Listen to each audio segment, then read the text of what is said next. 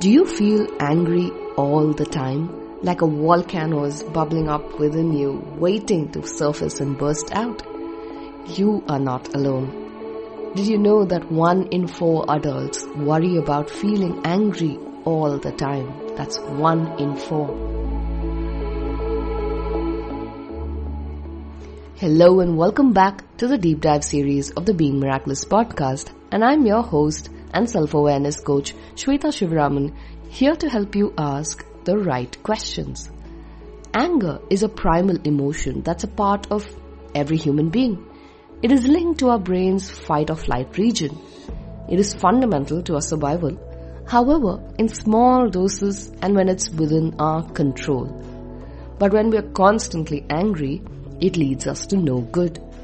When anger takes over and becomes uncontrollable, we build up too much negativity, cut ourselves off from our relationships, ruin our mental health and the mental peace of those around us. It's a highly charged up emotion. If you've observed yourself closely, anger physically manifests as increased heart rate, the tension in your muscles, clenched teeth, tightness in the body, especially in the chest, and in some cases even a terrible headache. It also manifests emotionally as increasing stress, anxiety, irritability, and brings up emotions of sadness, resentful, or even loneliness. Go back to a time when you were recently angry or lost your temper and ask yourself these three questions. 1. What other emotions accompanies the anger? This is a great question to understand the triggers of your anger. Are you afraid? Are you feeling like a victim? Or are you feeling unheard and the anger is a call to attention? Are you feeling insecure or a lack of control? Or are you simply tired? Anger is usually a cover up for deeper feelings. Understanding the accompanying emotion helps you understand the anger better. 2. Where is this anger coming from? Is it a rational response to present circumstances? Or is it coming from the memory of past events or trauma? We sometimes get triggered and pull out the weight of all unresolved issues which become explosive when seen from the present circumstance.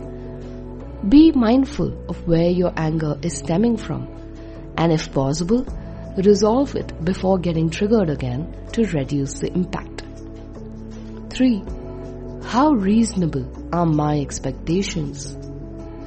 Personally, I have noticed I become angry when my expectations of what should have been the course of events failed to happen. Anger then is a reaction to failed expectations. But how reasonable are the expectations in the first place? If they are reasonable, break it down and communicate as to why you felt let down in the first place, either once the anger passes or if possible even before the anger surfaces. If they are not reasonable, realign your expectations to prevent getting angry. Deep dive on these aspects the next time you feel angry and find your answers within. If you'd like more one-on-one support with me as your coach, reach out to me for a 30-minute discovery session and let's explore if self-awareness coaching can help you find that emotional balance and thrive across life situations. Until we meet again, this is Shweta signing off hoping you have a fabulous week ahead.